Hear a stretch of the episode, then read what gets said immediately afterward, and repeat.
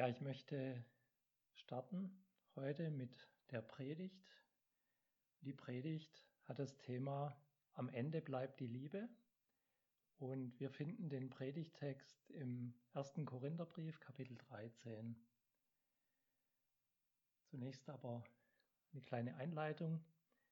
In dieser Zeit des Coronavirus fragen sich viele Menschen ja, was möchte Gott wohl mit dieser Plage den Menschen sagen?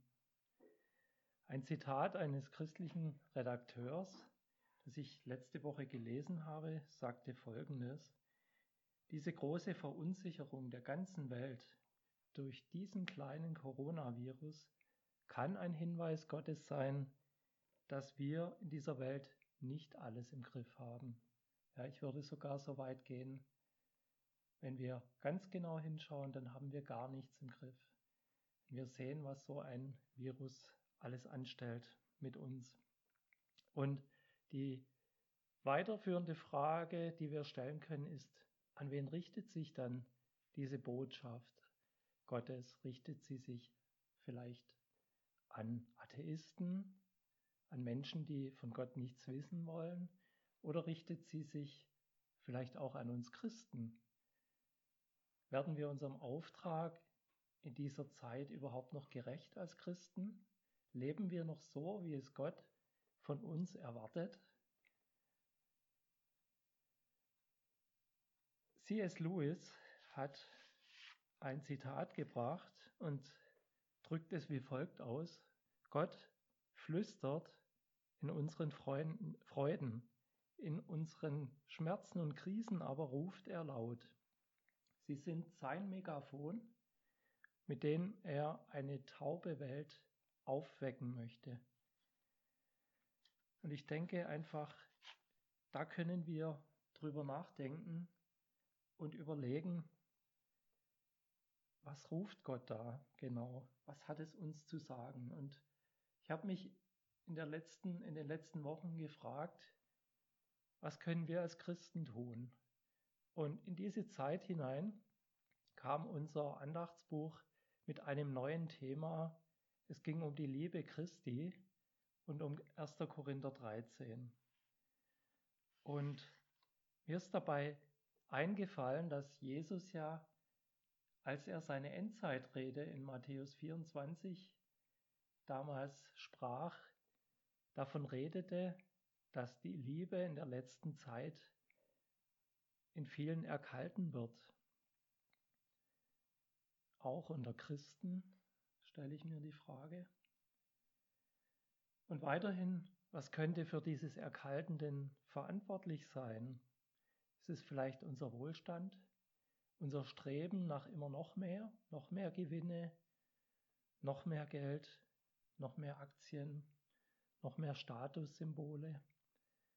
Oder ist es vielleicht die Veränderung unserer Umwelt, politische Missstände, Weltwirtschaftskrise, Eurokrise, Klimakrise. Ich denke, das sind alles nur Auswüchse, aber alle zeigen eins ganz deutlich, dass der Mensch sich mehr und mehr von Gott entfernt. Das ist schon sichtbar. Und wenn Gott die Liebe ist, dann ist es auch ein deutliches Zeichen dafür, dass der Mensch, der sich von Gott entfernt, immer weiter aus der Liebe raustritt. So wie wenn wir uns oder wenn, wenn die Erde sich von der Sonne wegbewegen würde, dann würde es immer kälter werden auf dieser Erde. Und so ist auch die Liebe aus meiner Sicht nicht nur bei Menschen, die ohne Gott unterwegs sind, erkaltet. In einem Sendschreiben an Ephesus sagte Herr Jesus, dass die Gemeinde damals die erste Liebe verlassen hatte. Und ich frage mich aber jetzt, und ich möchte es an mir persönlich festmachen, warum bin ich manchmal so lieblos? Warum fällt es mir so schwer, die Liebe Christi überhaupt zu erkennen, wahrzunehmen und dann aber auch an andere weiterzugeben. Wo es doch heißt im Römerbrief, die Liebe Christi ist ausgegossen in unsere Herzen. Wie kann das sein, dass so wenig Liebe aus mir herauskommt? Das ist das, was mich mehr und mehr beschäftigt hat. Ich möchte den heutigen Text lesen, 1. Korinther 13. Ich beginne ab Vers 1, lese dann bis Vers 3 und dann noch die Verse 8 und 13. Da sagt Paulus, wenn ich in Sprachen der Menschen und der Engel redete, aber keine Liebe hätte, wäre ich ein tönendes Erz oder eine klingende Schelle. Und wenn ich Weissagung hätte und Geheimnisse wüsste und alle Erkenntnis und ich allen Glauben besäße, so dass ich Berge versetzte, aber keine Liebe hätte, so wäre ich nichts. Und wenn ich alle meine Habe austeilte, meinen Leib hingäbe, damit ich verbrannt wäre, würde, aber keine Liebe hätte, so nützte es mir nichts. Die Liebe hört niemals auf, aber seien es Weissagungen, sie werden weggetan werden. Seien es Sprachen, sie werden aufhören, sei es Erkenntnis, sie wird weggetan werden. Vers 13. Nun aber bleiben Glaube, Hoffnung, Liebe, diese drei. Die größte aber von diesen ist die Liebe. Ich möchte die Predigt in vier Abschnitte einteilen. Erstens getrennt von der Quelle der Liebe, der Ausgangspunkt der Menschheit. Zweitens sich an die Quelle der Liebe anschließen. Drittens aus der Quelle der Liebe schöpfen. Und viertens die Liebe an andere weitergeben. Zunächst einmal zur Situation in Korinth, in dieser Gemeinde, an die Paulus diesen Korintherbrief ungefähr 50 bis 51 nach Christus schrieb.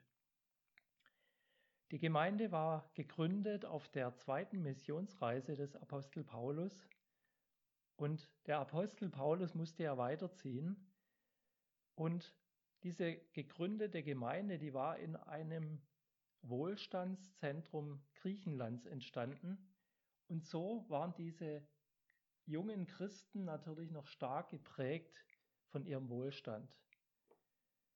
Und das hatte Auswirkungen auf ihren Glauben. Und sie streckten sich ja generell nach etwas Guten aus, denn sie wünschten sich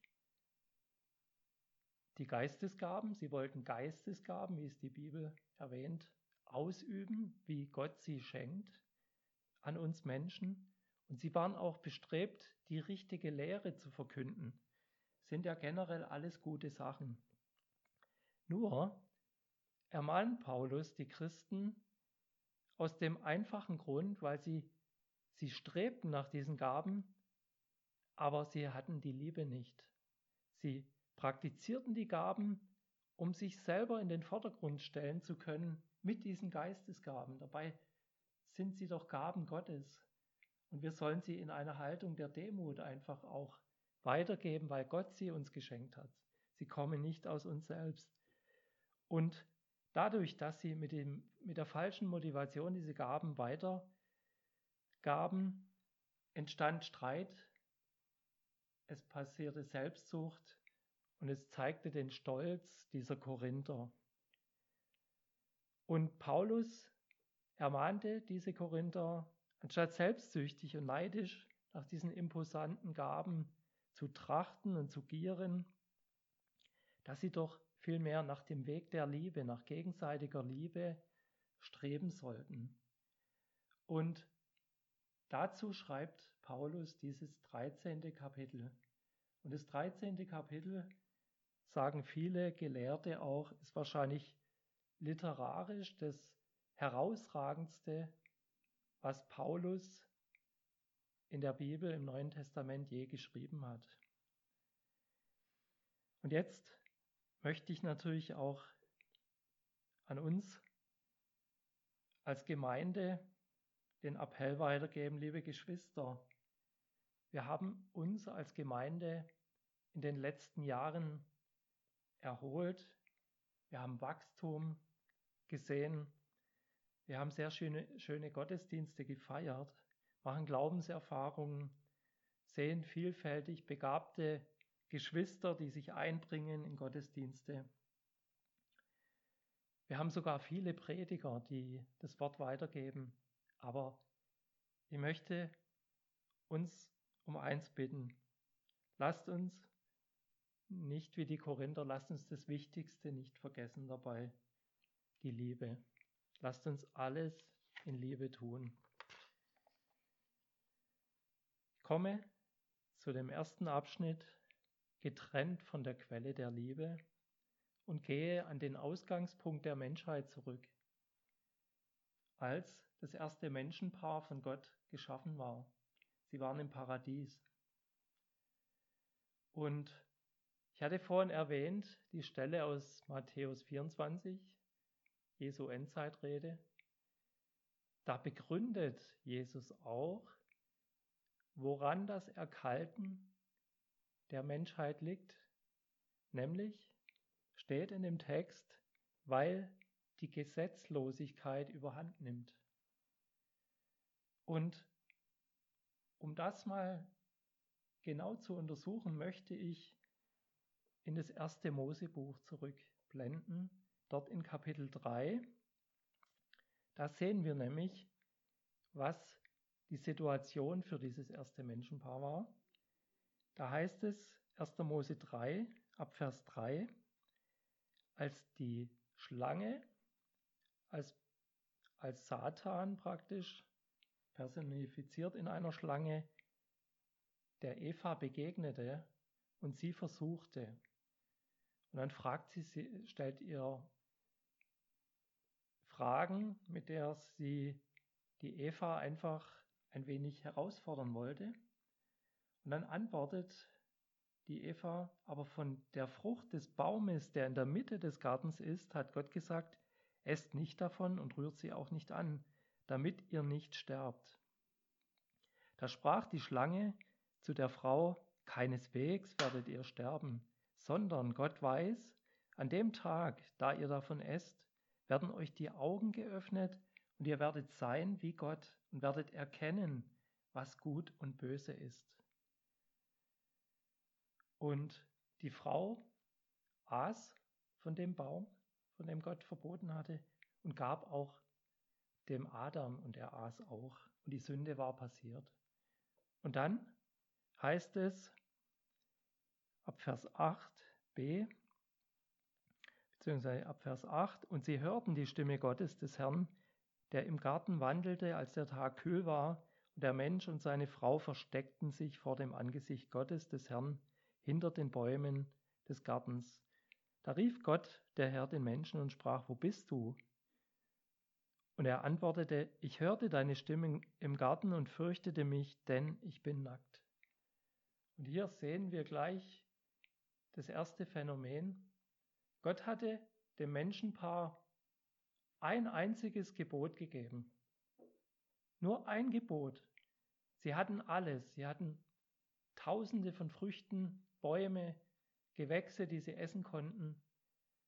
Sie hatten Gott direkt bei sich, sie hatten Liebe, sie hatten Freude, sie hatten alles, aber ein Baum, den sollten sie nicht anrühren. Und das taten sie. Und jetzt ist das das, was Gott Sünde nennt.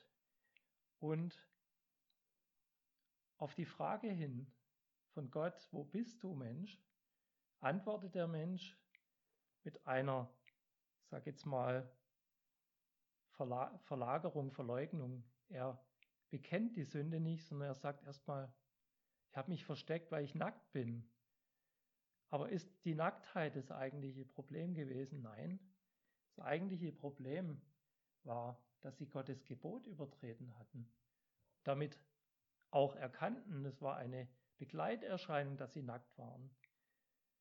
Also die erste Reaktion, Schuld nicht bekennen, sondern ein, Schein, eine Schein, ein Scheingrund aufmachen. Und das zweite war die Schuldverschiebung. Ja, das Weib, das du mir gegeben hast, sagt der Adam, die gab mir und ich habe halt gegessen. Und die Eva auf die Frage hin, ja, die Schlange hat, ich habe es ja nicht getan. Und das war diese Schuldverschiebung, die wir auch bestens kennen. Der Mensch wollte sich in dieser Situation gleich machen wie Gott. Das war der Fehler und übertrat damit die Grenze, die einzige Grenze, die Gott der Schöpfer seinem Geschöpf gegeben hat, mit dem Ziel, die Geschöpfe im Paradies zu bewahren und zu schützen, dass sie im Paradies bleiben können. Und damit war die Gesetzlosigkeit geboren. Und die Folge, die lesen wir dann in dem weiteren Text, 1. Mose 3, wo es dann in Vers 15 heißt, und ich will Feindschaft setzen zwischen dir und der Frau, zwischen deinem Samen und ihrem Samen. Feindschaft innerhalb der Menschheit, zwischenmenschlich, war geboren. Es gab den Satan, der die Menschheit verführt hatte, für sich gewonnen hatte und jetzt die Menschheit auseinanderdividiert hat. Durch Krieg, Streit und alles, was wir erleben, Zwietracht, in unserem Umfeld sehen wir die Auswirkung bis heute davon. Und ich möchte einfach noch deutlich machen, diese, diese Gebotsübertretung des Menschen, die führte eben genau dazu, dass die Liebe Gottes von dem Menschen wich, weil Liebe ging ja immer von Gott aus. Und jetzt war der Mensch durch die Sünde getrennt. Und alle Gebote, die Gott der Menschheit je gegeben hatte, hatten als Motivation immer zwei Ziele. Der Ursprung für die Gebote war immer Liebe und auch das Ziel dieser Gebote war immer wieder, den Menschen zu lieben. Deswegen gab, Gott überhaupt Gebote an die Menschheit. Und der Paulus drückt es im ersten Timotheusbrief, Kapitel 1, Vers 5, aus als Zielverfehlung. Nämlich, indem er sagt, das Endziel der Gebote oder der Weisungen ist Liebe aus reinem Herzen gutem Gewissen und ungeheuchelten Glauben. Also das Endziel der Gebote ist Liebe. Wenn du die Gebote verlässt, wenn du sie brichst, dann wirst du lieblos. Und ich bin überzeugt, dass bevor der Sündenfall war, dieses erste Menschenpaar eine wunderbare Liebesgemeinschaft hatten, dass sie wirklich ein Ehepaar waren ohne Streit, ohne Zwietracht, in Harmonie, in Freude, in Glück, wie wir es uns gar nicht vorstellen könnten. In einer Gemeinschaft, die nur Gott, der Vater, mit seinem Sohn kannte. Aber die Sünde hat alles zerstört. Nun wollen wir aber einen Sprung machen ins Neue Testament. Wir haben gesehen, wie sich der Mensch von der Liebesquelle abgetrennt hat und wir tragen bis heute diese Konsequenzen durch die Erbsünde. Aber Gott hatte schon, bevor das Ganze passiert ist, ein Rettungspaket parat und erdacht. Und dieses Rettungspaket, es ist nicht ein Rettungspaket, wie wir heute von der Politik, sage ich mal, temporär vielleicht wie die kleinen Unternehmen und die mittelständischen Unternehmen günstige Kredite kriegen oder eine Überbrückung, dieses Rettungspaket Gottes, das hat Ewigkeitswert. Das gilt für die Ewigkeit.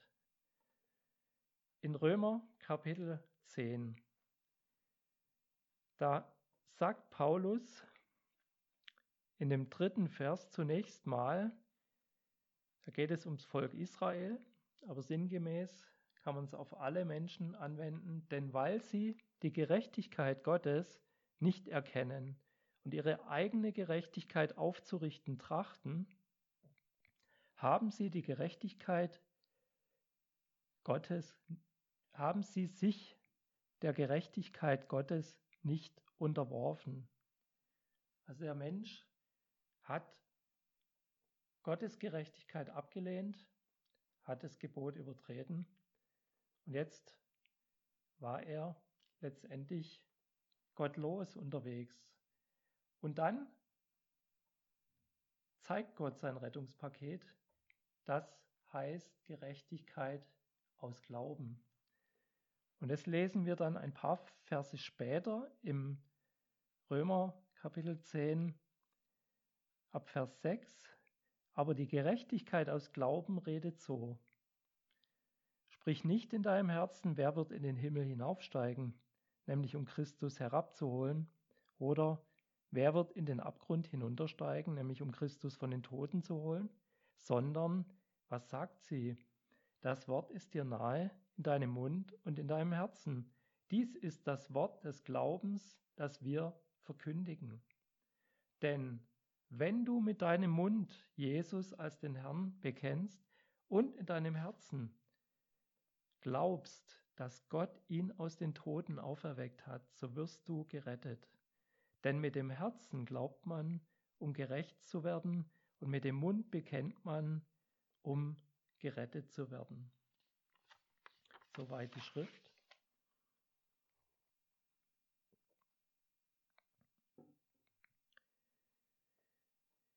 Da heißt es, wenn du in deinem Herzen glaubst. Und wenn man Menschen so fragt über ihren Glauben, dann hört man ganz oft, ich glaube doch an Gott. Ich habe doch Glauben. Die Frage ist ja wirklich, hält dieser Glaube, den du hast, hält er dem Stand, was Gott von dir an Glauben erwartet? Ist es ein Herzensglaube? Ist es eine lebensbringende Verbindung zu Gott, die die Konsequenz deines Glaubens mit sich bringt? Und bist du an die Quelle der Liebe, an Gott selbst, an Jesus Christus angeschlossen? Das ist die entscheidende Frage. Und ich möchte sie mit einem Beispiel erläutern. Wir leben ja im Schwabenländle und im Schwabenländle gibt, gibt es ja das bekannte Heiligsblechle. Und weil wir ja unser Heiligsblechle so lieben, haben wir ein Haus für dieses Heiligsblechle erfunden, nämlich die Garage. Und jetzt könnte man sagen, okay, Garagen sind für Autos da. Wenn wir aber jetzt den Rückschluss ziehen wollen, ist denn alles, was in der Garage ist, jetzt Auto? So wie vielleicht mancher sagt, ja, ich gehöre zu einer Kirche. Ich gehe ja in die Kirche, also bin ich Christ. Dann möchte ich sagen, in meiner Garage, da stehen ganz viele Sachen. Da steht ein Motorrad, da stehen viele Fahrräder, da sind Skateboards, Surfbretter, Golfausrüstungen, eine ganze Menge. Gruscht. Aber ein Auto steht da nicht drin. Also der Folgeschluss, dass du ein Auto bist, weil du in der Garage stehst, das kann so nicht passen. Vor unserem Haus aber, vor der Garage, steht in der Tat unser Auto. Und dieses Auto ist Auto nicht, weil es in der Garage steht, da steht es ja nicht, sondern weil Auto drin ist. Das Auto besteht aus vier Rädern, es transportiert Menschen, lässt sich fahren und deswegen ist Auto, weil es als Kfz so angemeldet wurde. Genauso ist es mit dem Christsein. Ein Christ ist jemand, in dem Christus wirklich lebt, in dem Christus drin ist. Und das ist die entscheidende Frage, die man sich, die du dir beantworten darfst. Ist Christus in deinem Herzen? Ist dein Glaube, hat er dich dahin geführt, dass Jesus in deinem Herzen wohnt? Jesus Christus hat uns den Weg gezeigt. Wer mir nachfolgen will, verleugne sich selbst. Er bekenne seine Sünden, sagt er an anderer Stelle, tue Buße, ja, und nehme sein Kreuz auf sich und folge mir nach. Das ist die Voraussetzung. Wir müssen an Jesus Christus als unseren persönlichen Heiland und Erlöser glauben, der am Kreuz auf Golgatha sein kostbares Leben, sein sündloses Leben gelassen hat. Und damit für die Schuld, die wir in unserem Leben angehäuft haben, bis zum Lebensende bezahlt hat. Wenn wir das glauben, dann sind wir wirklich Auto. Nein, dann sind wir natürlich wirklich Christ, weil wir Jesus in unserem Herzen haben, weil er in uns wohnt und wir aus tiefstem Herzen auch dann bekennen können, dass wir neues Leben haben durch Jesus Christus und unser ganzes Vertrauen auf ihn und sein kostbares Wort, die Bibel, setzen.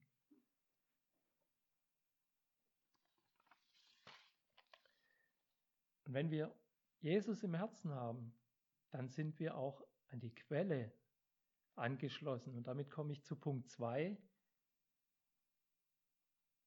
Im ersten Johannesbrief, im vierten Kapitel, zeigt uns Johannes den Weg zu Gottes Liebe auf. Und zwar ab Vers 7 lese ich vor, Geliebte, lasst uns einander lieben, denn die Liebe ist aus Gott. Und jeder, der liebt, ist aus Gott geboren und erkennt Gott. Wer nicht liebt, der hat Gott nicht erkannt, denn Gott ist Liebe. Darin ist die Liebe Gottes zu uns geoffenbart worden, dass Gott seinen eingeborenen Sohn in die Welt gesandt hat, damit wir durch ihn leben sollen. Darin besteht die Liebe, nicht dass wir Gott geliebt haben, sondern dass er uns geliebt hat und seinen Sohn gesandt hat als Sühnopfer für unsere Sünden. Geliebte, wenn Gott uns so geliebt hat, so sind auch wir es schuldig, einander zu lieben. Dann noch Vers 16b. Gott ist Liebe. Und wer in der Liebe bleibt, der bleibt in Gott und Gott in ihm. Vers 19. Wir lieben ihn, weil er uns zuerst geliebt hat. Wir Menschen haben oft ein seltsames Verständnis von echter Liebe. Das zeigt uns ein Beispiel eines jungen Liebespaars. Er hieß Jim und er schrieb an seine geliebte Mary folgenden Liebesbrief.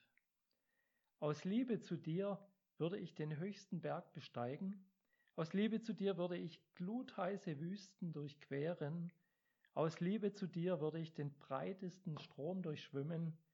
Aus Liebe zu dir würde ich sogar am Marterpfahl sterben. Alles Liebe, dein Jim.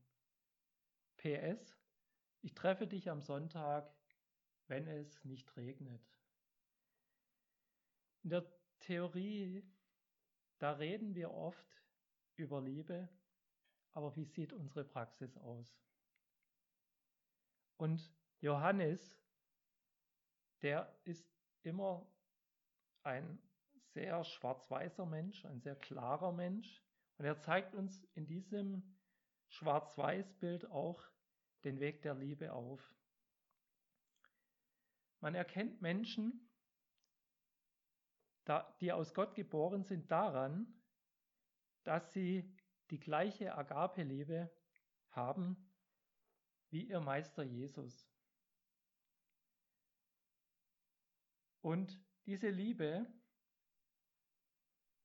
oder er sagt es noch anders, wer nicht liebt, der kann Gott gar nicht kennen, weil Gott ist ja Liebe.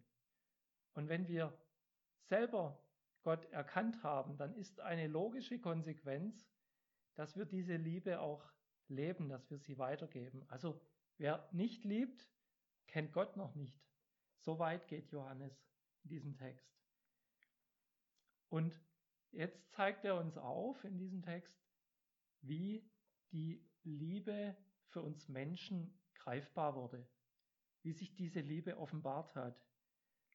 Sie wurde nämlich durch die Menschwerdung Jesu auf dieser Erde offenbart. Gott verlässt sein Reich, seinen Thron, seinen Himmel und kommt auf diese Erde und wird Mensch. Warum?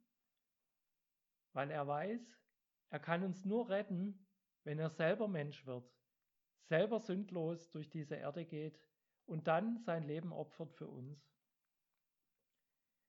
Wir können nur Liebe leben, wenn wir durch ihn leben, durch Jesus Christus. Wenn wir also unseren alten Mensch, so wie wir es im Taufbekenntnis ja auch weitergeben, unseren alten Mensch ans Kreuz heften.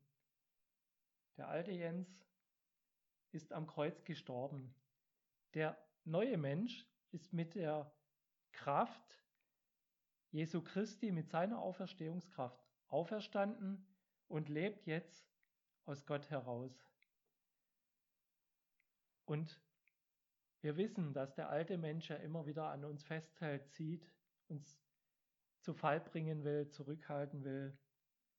Die Frage ist natürlich, lassen wir Christus in uns wirken und Gestalt annehmen? Das ist der Kampf, in dem wir stehen. Aber wir leben in Christus, dem Auferstandenen. Und dann stellt sich natürlich auch die Frage, ja gut, wir haben Jesus für uns erkannt, wir wissen, dass er Liebe ist, wir lassen uns Liebe geben, aber hat diese Liebe auch Bestand? Ist sie auch beständig? Und da sagt Johannes ganz klar, diese Liebe, das ist die einzige, die Bestand hat, weil nämlich mit der Liebe, mit der Jesus für dich für mich am Kreuz gestorben ist, mit dieser gleichen Liebe liebt er dich kontinuierlich. Er liebt dich in jedem Moment mit der gleichen vollkommenen Liebe, mit der er sein Leben hingab für dich und mich. Und das ist die Grundlage, aus der wir auch lieben können. Und das ist einfach ein Wunder. Und dann sagt Johannes noch was Interessantes. Kein Mensch hat Gott je gesehen. Das ist eben in dem Zeitalter des Glaubens so, bis wir einmal bei Gott sind. Dann schauen wir ihn von Angesicht zu Angesicht. Aber wir können Gott sichtbar machen, indem wir seine Liebe auch leben. Ich komme zu dem dritten Punkt der Predigt, aus der Quelle der Liebe schöpfen.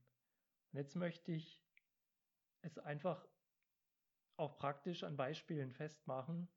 Wie können wir diese Liebe denn, die Jesus uns vorgelebt hat, weitergeben? Viele Menschen sind heute einsam, enttäuscht, verletzt, haben sich vielleicht zurückgezogen, haben gebrochene Herzen, weil die Liebe fehlt. Die Liebe ist aber die Basis für unsere Beziehungen zwischenmenschlich. Und ich würde sie beschreiben als Schmierstoff unserer Beziehungen. Nur mit dieser Liebe können wir eigentlich Beziehungen richtig und wirksam leben. Und was sind denn nun Beispiele dafür? wie diese Liebe praktisch aussieht. Das ist zum Beispiel das richtige Zuhören.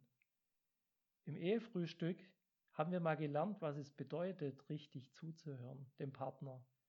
Das heißt nämlich nur hören, nicht dazwischenreden, nicht sich schon die Antwort überlegen vorher, sondern erstmal nur hören und überlegen, was will mir mein Gegenüber sagen. Und dann muss ich das Gehörte nochmal wiedergeben, habe ich es auch richtig verstanden.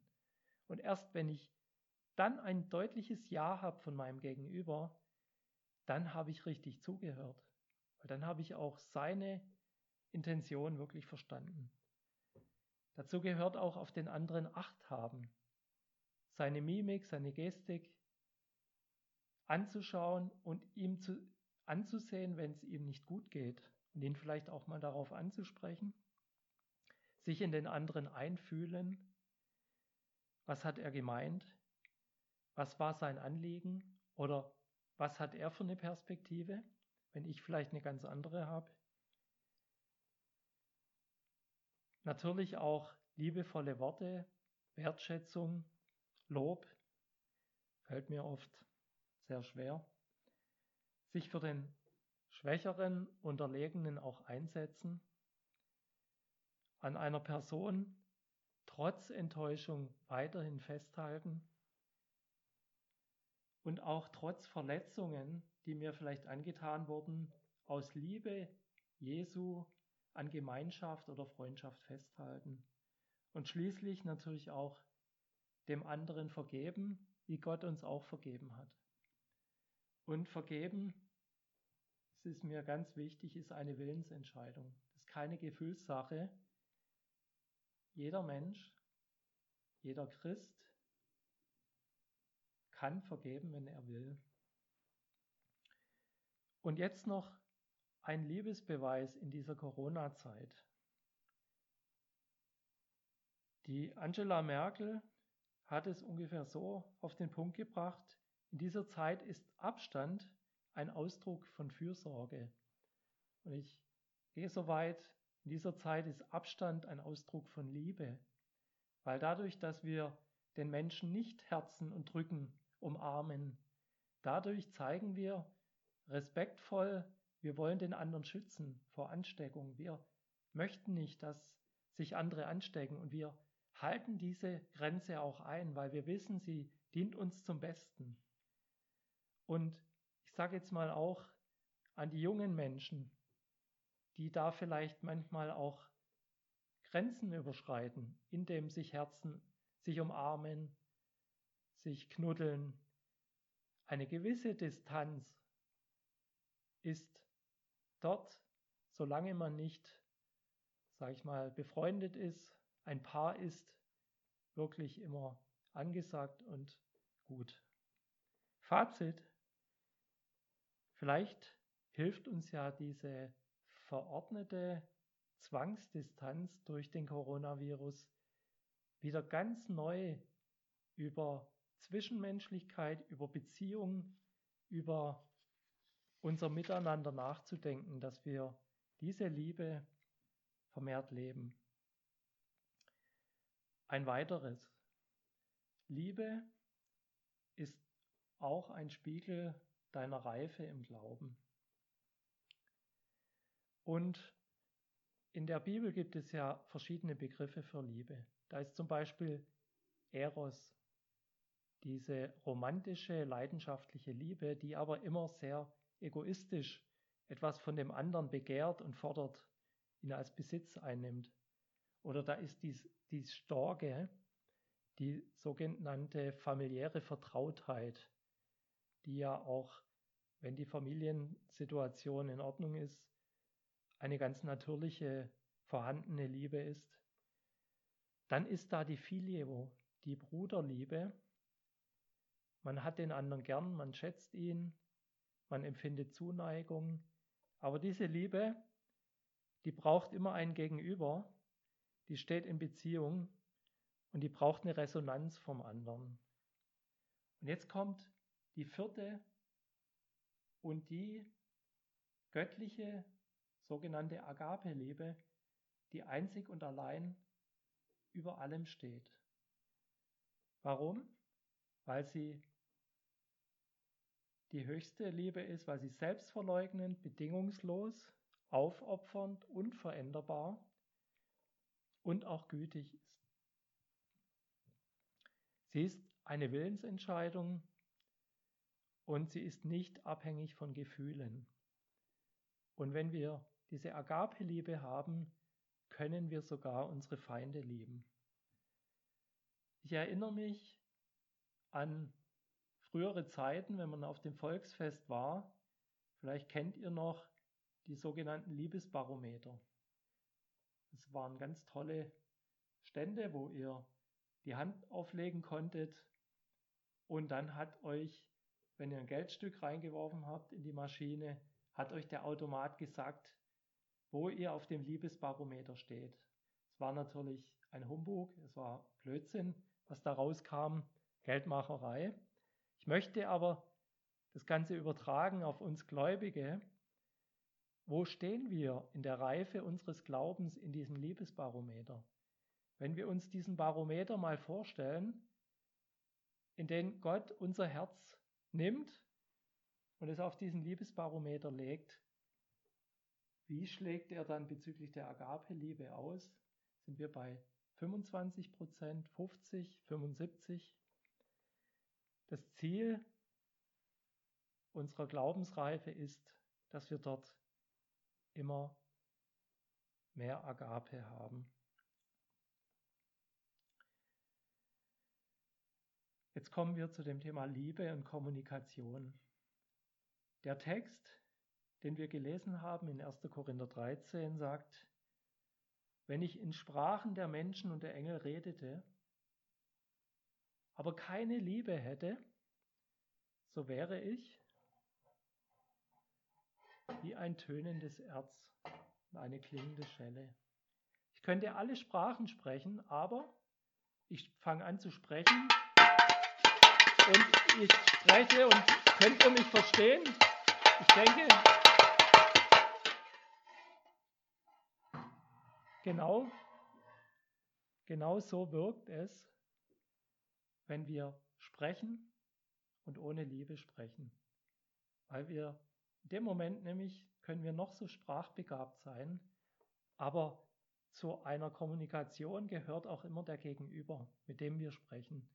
Und er nimmt nur das an und auf, zu dem er seine Herzenstür auch aufgemacht hat. Wenn wir eine Botschaft senden, dann kann die sehr wohl gehört werden und vielleicht sogar verstanden werden. Aber verstanden ist ja noch nicht einverstanden. Und einverstanden sein heißt ja noch lange nicht, dass er es umsetzt. Aber wenn wir in Liebe unserem Gegenüber eine Botschaft bringen, dann ist es wie eine sanfte Melodie, die die Herzenstür öffnet und die Botschaft, die wir sagen möchten, unserem Gegenüber ins Herz transportiert. Schließlich ist Liebe noch dafür verantwortlich, dass wir überhaupt wirksam Gott dienen können. Alles, sagt der Paulus, geschehe aus Liebe. Und die Liebe ist letztendlich die Basis für alle Dienste, die wir in einer Kirche, Gemeinde für Gott wahrnehmen. Die Motivation darf immer nur die Liebe gegenüber unserem Herrn Jesus Christus sein. Ich komme zum vierten und letzten Punkt. Wie können wir die Liebe an andere weitergeben? Nun, jeder von uns wünscht sich dieses bekannte Patentrezept. Ja, wir haben es vorgefertigt. Es ist irgendwie, es hängt auf der Stange und jetzt, zack, wie im Supermarkt, holen wir uns einfach aus dem Regal eine Packung Liebe und die können wir dann weiter verschenken. So wäre es natürlich ganz, ganz toll.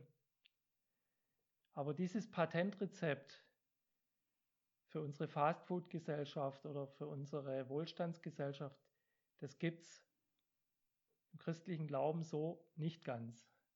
Aber Paulus schreibt uns trotzdem ein gewisses Rezept auf, wie wir zu der Liebe kommen. Nämlich, den Vers hatten wir schon zu Beginn, 1. Timotheus 1, Vers 5. Das Endziel der Gebote oder der Weisung ist Liebe aus reinem Herzen, aus einem guten Gewissen und aus ungeheucheltem Glauben. Und damit sagt uns Gott genau, wo die Liebe überhaupt herkommt. Und es braucht zunächst mal ein reines Herz. Und weil wir, wir Menschen unsere eigene Schuld oft nicht sehen, brauchen wir den Spiegel, und zwar den Spiegel, der uns wirklich ausleuchtet, schonungslos, wie wir sind, wo wir stehen, wie uns andere vielleicht empfinden. Und diesen Spiegel findest du im Wort Gottes im Psalm 139. Da sagt David im Vers 1, Herr, du erforscht mich und kennst mich. Keiner kennt uns so wie Gott. Und dann im Vers 23, erforsche mich, o oh Gott, und erkenne mein Herz. Prüfe mich und erkenne, wie ich es meine. Und ziehe, ob ich auf bösem Wege bin, und leite du mich auf ewigem Wege. Und damit, wenn wir das beten, aufrichtig, dann wird Gott uns unser Herz wirklich nicht nur widerspiegeln, er wird uns Sünden aufzeigen und wenn wir sie bekennen, dann, dann wird er uns reinigen. Und wir haben ein reines Herz als eine Voraussetzung für Liebe. Wir haben ein gutes Gewissen, weil wir unser Gewissen schärfen mit dem Wort Gottes, indem wir in Gottes Willen hineingucken, was will er mit unserem Leben. Und der dritte Punkt, lebe einen ungeheuchelten Glauben. Ich kann einfach nur allen weitergeben, sei echt. Sei keine Fälschung, versuch nicht etwas zu sein, was du nicht bist, sondern lebe deinen christlichen Glauben so, wie du ihn empfängst und wie du ihn leben kannst. Sei echt.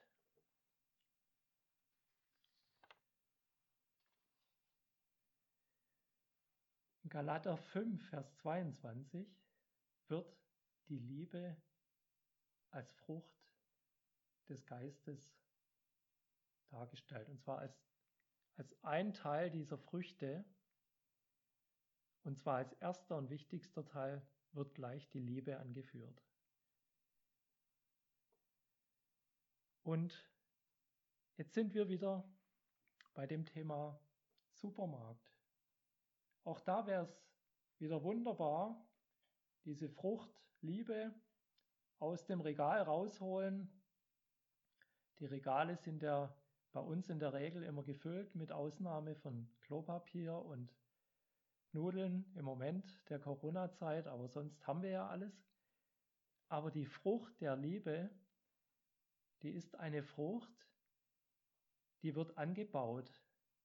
So wie ein Bauer oder einer, der seinen Garten züchtet, beginnt, er setzt erstmal das Saatkorn. Dieses Saatkorn ist von, von Gott bei uns ins Herz gesetzt worden. Und dann wächst ganz langsam, wenn wir begießen, wenn es genügend Licht gibt, wenn die Rahmenbedingungen, Temperatur in Ordnung ist, wächst ganz langsam ein Pflänzlein, dringt so langsam durch den Boden nach außen, wächst, wird größer, und dann müssen wir es wieder begießen, viele Stunden lang. Die Sonne muss scheinen und es muss weiter wachsen. Und wenn es dann groß genug ist, dann beginnt irgendwann die Frucht zu wachsen. Und die Früchte werden plötzlich sichtbar. Schöne, reife Äpfel. Und erst ganz zum Schluss können wir diese Früchte auch genießen. Und so ist es auch mit der Frucht des Geistes der Liebe. Und ich habe diese Frucht ganz oft bei lieben älteren Glaubensgeschwistern gefunden, die ganz unspektakulär, ganz treu und ausdauernd ihren Glauben in der Stille gelebt haben, sich nicht ihre ganzen guten Taten an die große Glocke gehängt haben und über Jahre so gelebt haben. Und wenn du sie dann besuchst, wenn du mit ihnen redest, dann siehst du die Frucht der Liebe an ihnen. Und das ist einfach bewundernswert. Ich möchte schließen mit einer Geschichte, in der uns die Liebe Gottes wiedergespiegelt wird von einem jungen Paar.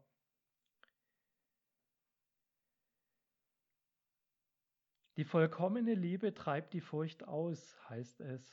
Ein, ein eindrucksvolles Beispiel für diese Wirkung der Liebe findet sich in folgender Geschichte. Als Dave R.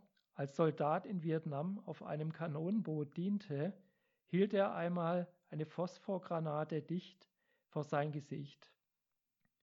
Da kam es durch den Treffer eines Scharfschützen zur Explosion. So beschreibt er das erste Mal, als er sein Gesicht nach der Explosion sah. Als ich in den Spiegel schaute, sah ich ein Monster. Kein menschliches Wesen, meine Seele schrumpfte, brach in sich zusammen und wurde von einem schwarzen Loch der Verzweiflung verschluckt. Mir blieb nur eine unbeschreibliche und fürchterliche Leere übrig. Ich war so allein, wie eine Seele in der Hölle allein sein muss. Schließlich kam er zurück in die USA und begegnete Brenda, seiner jungen Braut. Kurz vor ihrer Ankunft erlebte er mit, wie die Frau eines anderen Brandopfers ihrem Mann sagte, sie wolle sich scheiden lassen. Dann kam Brenda. Ohne das leiseste Anzeichen von Abscheu oder Schrecken beugte sie sich zu mir und gab mir einen Kuss auf das, was von meinem Gesicht noch übrig geblieben war. Dann schaute sie mir ins gesunde Auge, lächelte und sagte, Willkommen zu Hause, Davy, ich liebe dich. Um zu verstehen, was mir das bedeutete, muss man wissen, dass sie mich so nur in ganz vertrauten Augenblicken nannte. Dann hatte sie mir immer wieder Davy ins Ohr geflüstert.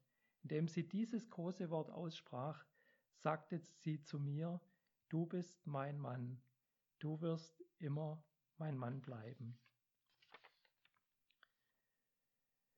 Ihr Lieben, mit dieser Geschichte möchte ich uns zum Abschluss einfach nochmal darauf aufmerksam machen, alles, was wir auf dieser Erde getan haben, tun werden, wird weggetan werden. Aber eines hört niemals auf, die Liebe. Lasst uns mit allem, was wir haben, mit unserer ganzen Kraft danach streben, dass wir diese Liebe auch leben. Amen. Wir hören jetzt zum Abschluss noch ein Lied, das Lied 42.